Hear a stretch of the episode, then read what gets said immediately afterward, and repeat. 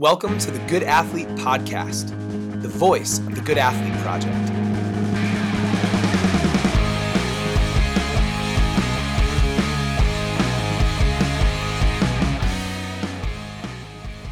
Welcome to the Good Athlete Podcast. Jim first met Jay Jean-Louis while he was working for Boston Scholar Athletes as a leader at Jeremiah E. Burke High School.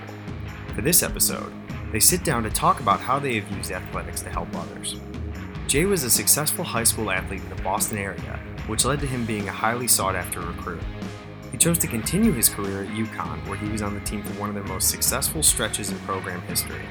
They went to four consecutive bowl games, including an appearance in the 2011 Fiesta Bowl. We really enjoyed sitting down with Jay and hope you enjoy the conversation as well.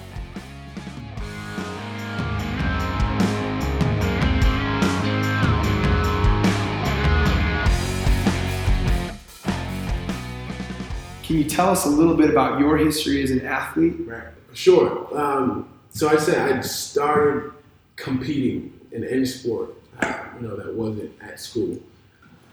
I started at six years old, and the sport that was at my foundation was track and field.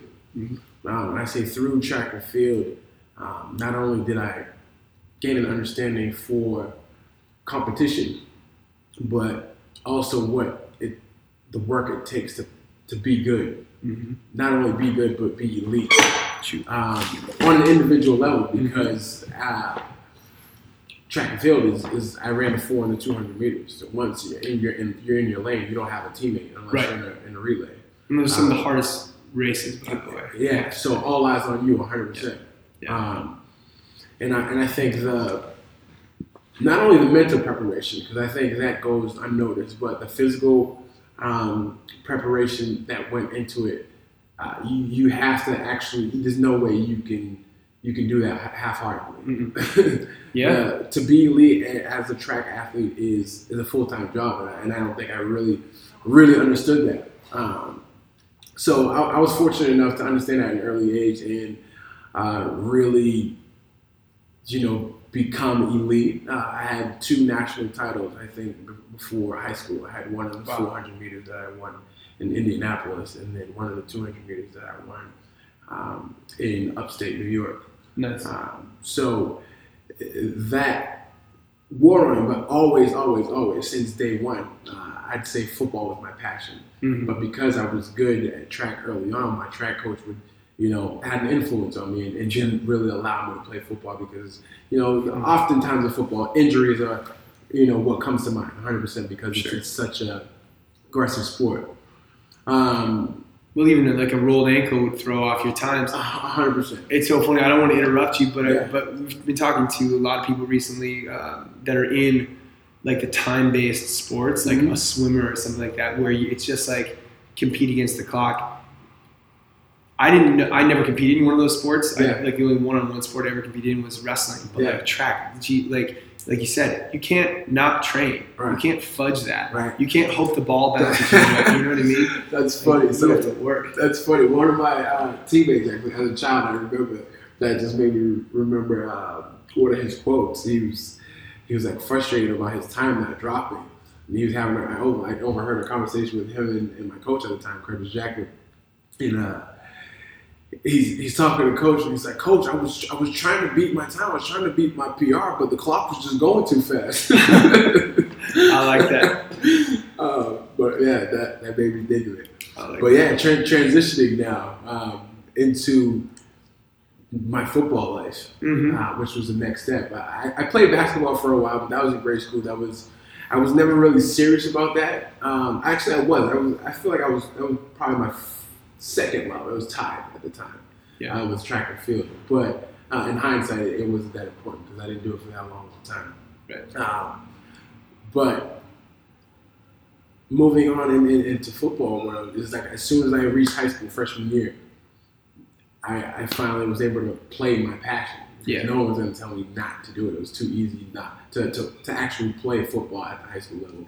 Pop Warner, you have to get this way, you have to get that sure. sign, this and that. It's by weight. But um, to play football at high school level, you just you know show up, go off on the team. Yeah, yeah. Um, what, what, high school you at? Arlington Catholic High School in Arlington, Massachusetts. Yeah, yeah. Um, so once I started there, it was like once I put on the equipment, once I you know touched the pigskin, like it was like okay, this is not my calling, you know, because that makes it a little dramatic. But I, I'd say at that point in time, like I didn't know anything else. It Mm. consumed me Yeah. um, for for a long period of time. hmm Um, I would say a lot of my social skills were developed from from football. A lot of my confidence, a lot of my social development, all of that. Um, I'd say comes from being on the team, being around so many different personalities, being around uh, bold people, Mm-hmm. um, and then un- understanding, you know, the actual sport itself, right? Uh, anyone who plays football at a fast level, or any sport in general, you understand once once you you play it, you start to do less thinking and more reacting. Right. Um, When you speak, once you start to speak the language Right. with your body, yeah, hundred sure. percent. Uh, and you, you pl- look, one of my coaches used to say, "Let just let your feet take you to the play. Mhm. Uh, you don't think about it anymore." Mhm. Um, and that that side of it um, captivated me. You know, um, not not in the moment. You know, not way back then, but like thinking about it now, like you literally condition yourself to to move and operate uh, almost uh, in a superhuman like fashion, right? Because you rely on instincts. Like Yeah. I don't I don't know you know the science around instinctual thinking, but I, I would say that even now in the, in the real world, I use my instincts, and I, I don't think I've when I don't second guess myself and I just read and react, so to speak, is I'm, I've hundred percent been made the right choice. Really? Yeah. Well, there's a lot out there. Have you heard the book Flow? No, There's a, I'll, I'll get it for you actually. Okay. Um, there's a lot out there on, on entering like a flow state where like challenge and competency meet. And you almost like do an autopilot flow and it feels amazing. yeah, Uh, yeah. and you perform at a high level. That's true. We talk about. Um, we think that one of the true values of sports, especially contact sports, for Mhm. whatever reason, um, it- there's a value there because in one's adolescence, Mhm. like there is an animal inside of all of us, and I don't care if that sounds over the top. It's the it's the truth, Right. And and especially in adolescence, hormones are going crazy. Mhm. You want to compete, you want to succeed, you want to be part of a tribe or a group of people. You know what I mean? It's just very it's deep down in us from a program from a long, long time ago. right. Um, so finding that in yourself. And um, I know you like your coaches from high school. We've talked about that before Yeah, yeah, yeah. and, and then and then being lucky enough to have leaders in that space that are that are molding and, and facilitating this place, uh, this, this platform right. um, to an experience like yours. It's a special thing. It doesn't. It doesn't probably doesn't happen anywhere else Yeah. in one's lifetime. Yeah, um, and, and I'm like a huge quote guy. Obviously, you know any coach that you've been around throws, throws For sure. around um, like anything. Um, but go based off of what we just just said before we segued into this conversation. Yeah. uh, overthinking or conditioning your mind to read and react. Mhm. Uh, one of my coaches used to say it was a very simple statement. He used to say, uh, "If you think, you stink." yeah, yeah. You know, um, and that means you're a bad player if you if you think too much. yeah. Um, In competition, in specifically. competition Because the, the way, and this is another great lesson, the way you get to that is Yeah. by doing a lot of thinking, by Right. studying the plays, by making it so that all of a sudden you're there and you don't have to. Right, and it's second nature. Yeah. You know, it's like walking. Right. Uh, DB coach used to always say you gotta you gotta be able to backpedal like you walk forward. Uh, Yep. and, and that's that's exactly what it is. You should just flow. Right. Um, but yeah, mo- moving on from there, um, from high school, learning all the lessons that I did um, through sports, moving in and, and getting a scholarship to the University of Connecticut, and that whole process, the recruitment process, it's like what is happening to me right now? Right. Because you go from, you know, just taking the taking the bus every day to school, feeling like a normal kid, to, you know, coaches driving halfway across the country or flying across the country to, to, to have a conversation with you Right. um, and and that makes you feel important, right? You you you then you're just like, what what am I actually doing right now? I, feel- I feel like there's one point in, in high school where I think it was so yeah sophomore year, Notre Dame was the first school to ever walk through my, my school doors, um, and that was as a result of BC camp because you know once coaches start talking about you, it Mhm. spread like wildfire. Mhm. Um, and I remember my my head coach being all hyped up about this this uh, I guess he was famous, a famous coach, um, quarterback coach at the time. I don't remember his name off the top of my head right now. Uh, that he was coming to see me, and me not knowing, uh, like I told you, I had gone to Indiana um, and ran nationals there, indoor Right. nationals. Um, so he's talking to me, he's having this conversation, and he's like, um, he asked me about the school, what I thought about Notre Dame, and obviously I knew nothing about Notre Dame at the time. But even though I was, you know, heavily into sports, I grew up Right. watching University of Miami. Right. I didn't know the prestige of different schools. I didn't, I didn't have that. If you if you're in the Midwest, you can't miss it. But Right. out east, it's yeah, Right. I, Miami, I had no clue. I had no clue. Um, not only that, but uh, I'm first generation from immigrant parents. So like football wasn't even in the family. Like I didn't have anyone before me to like teach me about these things. Sure. Show me the ropes. So I remember responding to him. Uh, said something along the lines of, you know, I really appreciate all the facts that you shared with me about your school and all that, but I've, I've been to South Bend, Indiana. It's not some place that I'd want to I want to spend my college years. yeah, Because obviously, like growing up watching Miami, you see the palm tree, you see Oh, this, you yeah. see that. Um, beautiful. but yeah, fa- fast forward through the whole recruitment process, um, all the different schools that were interested, uh, I somehow end up in University of Connecticut. Yeah, Uh, but it's not somehow. My, my head coach at the time had a good relationship with the uh, recruiting coach for this area, Mike Foley yeah, um, who was also the O line coach at the time. Uh, and he kind of like convinced me, you know, like he was like, "This is this is, would be a good place for you." I went on my official visit there, and and at the time it did feel like it was, you know, something Felt like home Yeah, it felt like you know a second high school to me. Like the coaches felt similar. Mhm. Um, you know, just the vibe in general just felt very positive. yeah, Um, and being an instinctual person, you know, I didn't take any other visits. I didn't do the the process, and that's I didn't have anyone guiding me through the process. sure. So as a as a 16, 17 year old kid, you know, you're trying to make a decision that's life altering. You know, because those four years of, of college are important. Mhm. A lot of the you know the relationships and things you build in that time are significant. Yeah. Um, so go there, and then that in, in college where is where you're introduced to a whole different side of football. hmm It becomes a business. Yeah.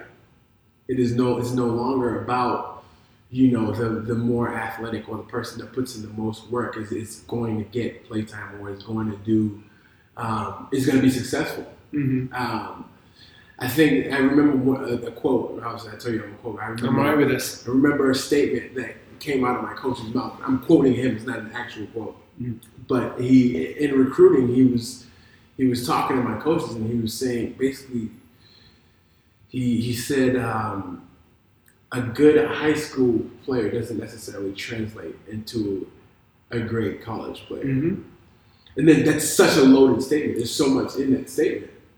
Um, but to me, and to that point, I relied heavily on what made me successful. And what made me successful to that point was doing all the little things. So, in the little things, I, I'm talking about in investing my time in being a better, a better football player. Right. So, doing the drills, lifting, um, kind of being a student of the game. So, like watching football 24 7. I, I think I, I only needed two channels. I needed ESPN and Right. I needed ESPN. You know what I mean? Right. Yeah. um, so it was it was once I was introduced to that, you know, that kind of shocked me. hmm It shocked me. Um, I feel like collecting all of that information, right? Uh, the ups and the downs, the trials and the errors of a student athlete. Totally. Um, Being alone for the first time. being alone big. for the Yeah. first time, away from home for long periods of time. At Yeah. the Division One level, there's very few times where you can go Right. back home. Right. You know, even the summertime, I think I was only allowed back home for maybe two weeks. couple weeks, right? Yeah, Yeah. maximum. Um, so you know, your whole comfort zone has shifted. Mhm. Um, you know, you don't have that support system, that structure that you're you're accustomed to, seeing familiar faces. You're you're be you've developed a whole new family. Yeah. You got to rebuild. Right. Yeah. and the, that family is, is the brotherhood of your teammates. That's funny. I think like uh, at some point in one's maturity, it's like I feel like you you're sent off into the woods, Right. And maybe go as in you know in an athlete's development, maybe going off to um, like year one of college. Maybe those are the woods, Right. you know, for lack of a better term. Right. We are going to take a quick pause here as Jim and Jay had to switch locations midway through their conversation. Just a heads up that the audio is going to sound slightly different due to the location shift. I would also like to take this time to remind everyone to please follow us on Instagram and Twitter at Coach for Kindness. That's Coach, the number four, kindness. And please leave a review of the podcast. We now return to our conversation between Jim and Jay. It does somehow feel like that, though. You know, at least at least in my development, it sounds like yours too. Mm-hmm. That first year away from home, you know, packing up and, Mhm. and moving to a different city and, and not being home and having to make friends with 80 other people real fast, we, you know, in doubles or whatever it might have been. Yep, yep, yep. And, and and the crazy part about it all is, um, I actually read, I heard this on a on a music album that I was listening to, um, and it says life is a feeling process. You feel it before you intellectualize it. So think about it. These effects are happening in our in our minds, in our body, um, and we haven't even processed it yet, Mhm. right? So think about it. How many X amount of years later, right now, Right. uh, ten years later, when I'm, I'm not a freshman in college anymore, Yeah, you can right? make sense I'm, of it. I'm now intellectualizing it, For and sure. I'm like, wow, this is where I was, you know, ten years ago.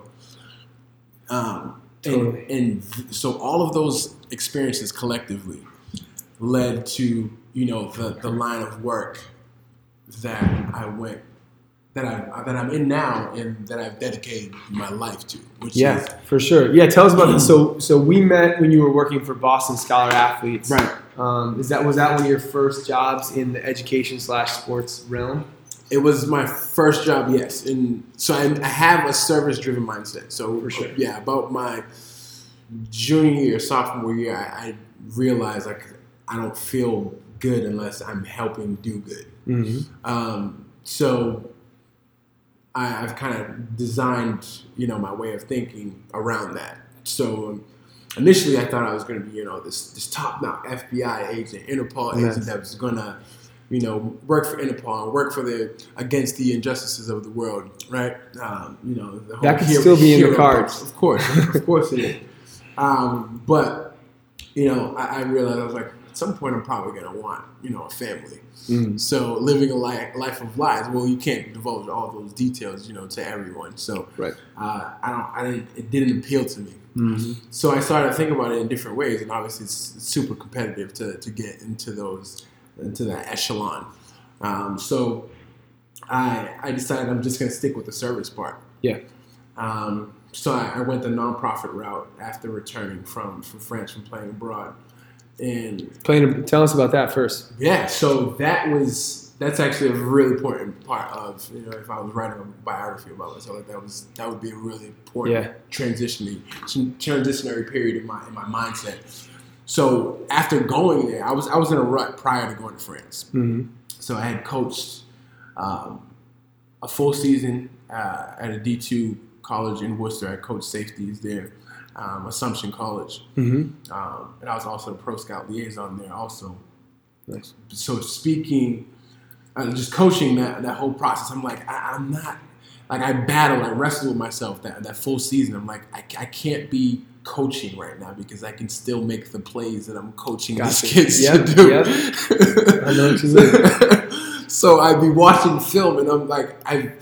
I'm basically trying to tell someone to be me when I can still be me. Right. Get what I'm saying? Right. Just like your early twenties. Yeah. Saying? Yeah, for fresh sure. out of college. Was- Right. was, Okay. um, not even six months out of college. Yeah. So I'm like, what what am I doing here? And I, and I didn't get a chance to study abroad. Hmm. Um, and that was always something that was on my bucket list to do to live outside of the U.S. Uh, for an extended period of time. Mhm. Um, so I got recruited by this program that basically, um, after NFL cut the funding um, in Europe, a lot of leagues stuck around. Um, and in order to try to repopularize it in Right. that area, the European Parliament sponsors a certain amount of Americans every Yeah. year, or sponsors uh, a certain amount of teams to. to It's the bring them over. EFAF, isn't it? The Yeah. European Federation of American Football. That's Yeah. that's I think I don't know if it still is, but that was the governing body when I was over there too. Yeah, yeah. I was playing. Um, so I ended up going over there and playing and and and just having a great time. Yeah. Uh, you know. Um, Which team was it in France? Pionnier de Toin. It's it was like I don't know. It was like one of the lower. I think like D three or something like that. In teams that, over yeah. But whatever it was, I don't I don't know. I know some of French actually like there are some leagues over there that have that attract pretty decent athletes. Oh yeah, for sure. I, I definitely played against D one athletes yeah, and some sure, other right. kids that played D one ball. Like my roommate was from San Diego State. Yeah. Um, but that was the time of my life where I really got back to my comfort zone. I say got back to what was true to me uh, and the me that I knew in my head and that I wanted to be. In the sense that um, prior to that, I was like I said, I was in a rut. I was beating myself up. I um, felt like I, I should have been at this point in my life. I should have Right. been making X amount of dollars by now. I should have been doing X, Y, and Z. You know, giving back to my family, doing this, doing that. Had these aspirations to have my, my parents retire r- young. Yeah. Um, and and when I went over there, I just really absorbed the culture and was just a sponge to everything around me. It was, it was, it was like, I just feel nothing but happiness when I think back to that point in my life. You know, can I tell? I don't know. It, it's a hard thing to put words to, yeah. but I felt the same thing. Right. I, I, so I call it recalibrating, and there's certain things Yeah. that, that I do in my life that recalibrate me. Yeah. Um, in like in a bigger picture, that experience in my life was recalibrating. It was the Yeah. same kind of idea. You're in this, I, you're in this post collegiate like no man's land. You Right. simultaneously simultaneously have like every option open to you, um, but but it's also like where there's just a real. I, I used to call it when I used to write about the post collegiate ecotone that a lot of people get stuck in and no one's willing to identify. You know Right. because, but but for it was the same thing for me. My first, I would say at the end of my first month in Ireland, Mm. I started to feel more like myself. Right. Um, and then at the back end of my overall overseas experience, I was like, oh yeah, Yeah. this is what it's like. And I've, I've just been riding that wave ever since. There you go. Like, uh, Yeah. and I don't I don't feel like I'm anywhere close to to the end of that wave right No now. I feel like I'm on a tsunami, like There you the go. biggest one ever. I like that. Um, so I, I feel like once I got myself into that mindset and I knew that I wanted to do it, I, I wanted to start to what I wanted to start working in an environment that um, gave me, you know, that motivation, uh, which was working with athletes. Mhm. And obviously, you know, my career in, in college didn't go the way um, I would have hoped it had gone. so with that, I was in, in being in that stuck in that middle ground. It's like Yeah. who is out there to help athletes, right? yeah. Like so many people are just like taking, taking, taking from an athlete, but who actually reaches back and says, Mhm. "Listen, you're, you're not superhuman. You you need some assistance in, Right. in one way or another. In transitions, just like anybody else does." For, for sure. Um, so I, I stumbled upon this this organization called Boston Scholar Athletes, who's rebranded to, to Scholar Athletes now, um, and I was I was I, I was suggested to go and reach out to that organization from Peter Roby, who was athletic director at Northeastern. hmm Um, I scheduled a meeting with him about six months out from coming back from France because I knew I'd be starting at, at point A again and I'd be looking for, you know, something to do with work wise. For sure. Um, and we had a conversation. I basically walked in there, sold myself to him, what I was passionate about, and he recommended me to that organization. Wow. So, in working for that organization, so wait, let's let's rewind a couple steps. The the organization is founded upon the idea of shortening shortening opportunity gap uh, between inner city schools and suburban suburban schools hmm uh, through athletics, I love that. uh, and based off of uh, an article that was released, um, I believe it was in 2008 or 2009, about the uh, inefficiency of you know the Boston school system athletic structure in terms of like just facilities, like everything, you name it. Yeah. Um, so it was it was designed to to target those inefficiencies in, in the system. Um, and in working for them, I, I learned even more about the power of athletes and and thinking about you know the high school age and and how you know vulnerable they are to everything. Yeah. Um, and I was in a unique position where I dealt with these athletes on a day to day basis. So Mhm. that's what um, allowed me to be extremely passionate about you know the work that I did with them, um, and and from there moving on, you know, to try to even become more of a problem solver because I feel like that that was my job for for athletes, um, while working for Scholar Athletes, and you know, giving three years to that organization, and that organization assigned me to a high school, uh, which was the Jeremiah E. Burke High School Right. in Dorchester, Massachusetts, and that it, that experience with Scholar Athletes allowed me to get a, another um, opportunity, which is the opportunity that I am now in being a student engagement counselor uh, and community field coordinator Mhm. um, at the school, and even becoming more of a problem solver. You know, just taking on all of these different challenges, whether it be behavioral um, or you know, eliminating the red tape that you know the organization that I, I worked for prior put around things that I could do and couldn't do, Sure. um, and kind of freeing me up to to kind of be innovative in everything that I Mhm. do in, um, in the school. That's so cool that they did that for you. First of all, I, this is still pretty.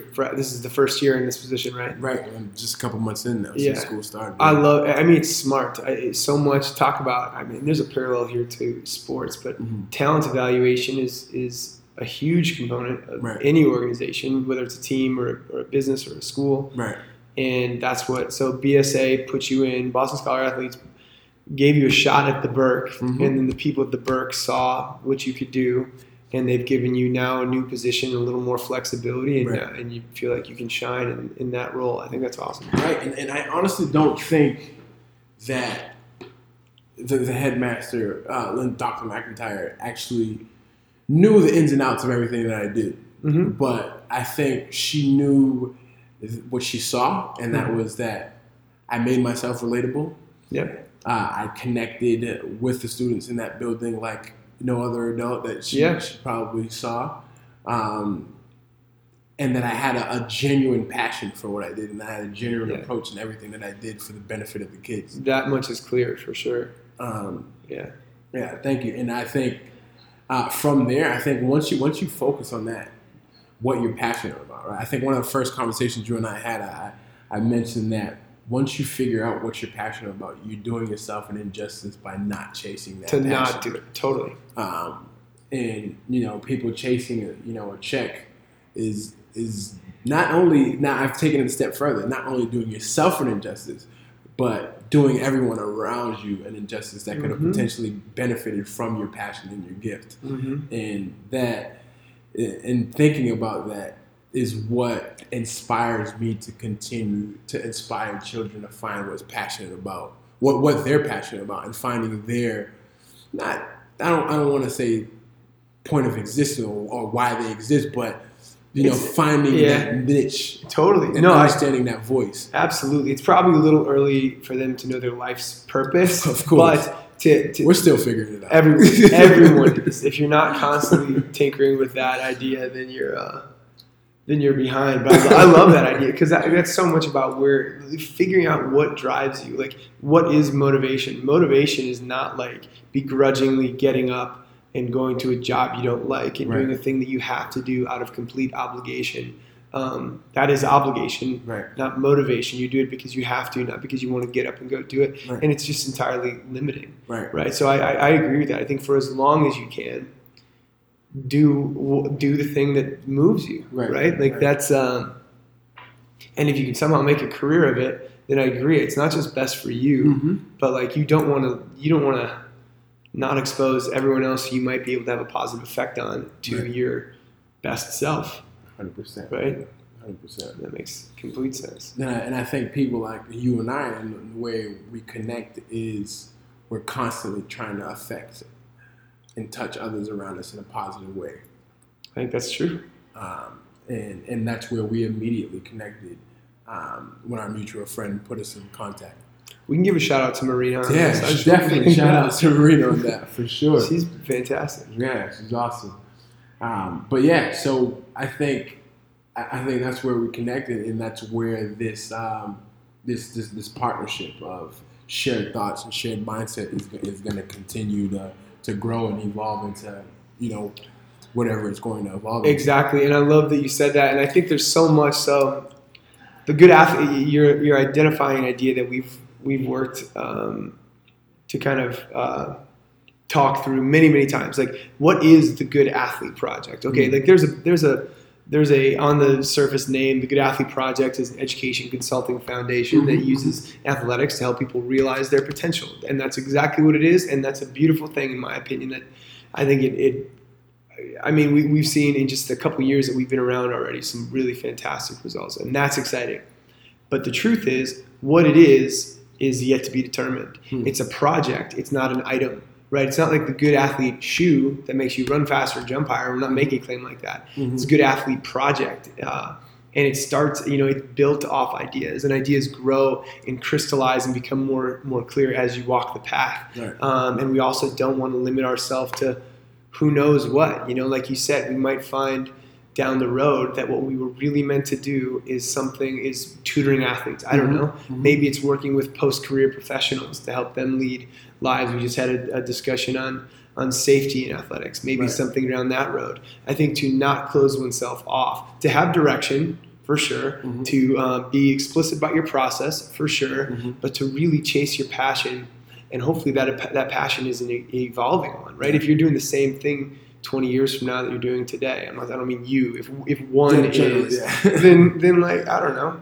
um, Right. that better be a damn good thing to do you know? illicit, illicit, and intentional. it's got to be Yeah, yeah for sure definitely. i like that all right man well listen um, we i mean we could you know this that you and i could talk all night i think Right. Um, but if, if people want to find out more about you Yeah. or learn about what you're doing, what's the best way to do that? Uh, they can either reach out to me or follow me on so- social media um, at J A Y underscore J E A N L O U I S. Um, and, and that's where that's where you'll find me. And that's you. That's me. That's me. In a nutshell. All right, man. Well, thanks for being here tonight. I have a feeling this is not the last podcast you're going to be on. I, I think we're going to have to, um, I don't know, whenever we come up with a new cool idea, let's talk through it. Oh, for Share sure. it with the world. For sure. All right, man. Agreed. Thanks for having me. Absolutely. Anytime. Today's episode was brought to you by Hand Armor Chalk, the official chalk of USA Weightlifting. You can find them at Hand Armor Chalk or at Team Hand Armor on Twitter and Instagram. For more on the Good Athlete Project, go to goodathleteproject.com or follow us on Twitter and Instagram at Coach Number Four Kindness. That's Coach for Kindness. And keep an eye out for our next episode.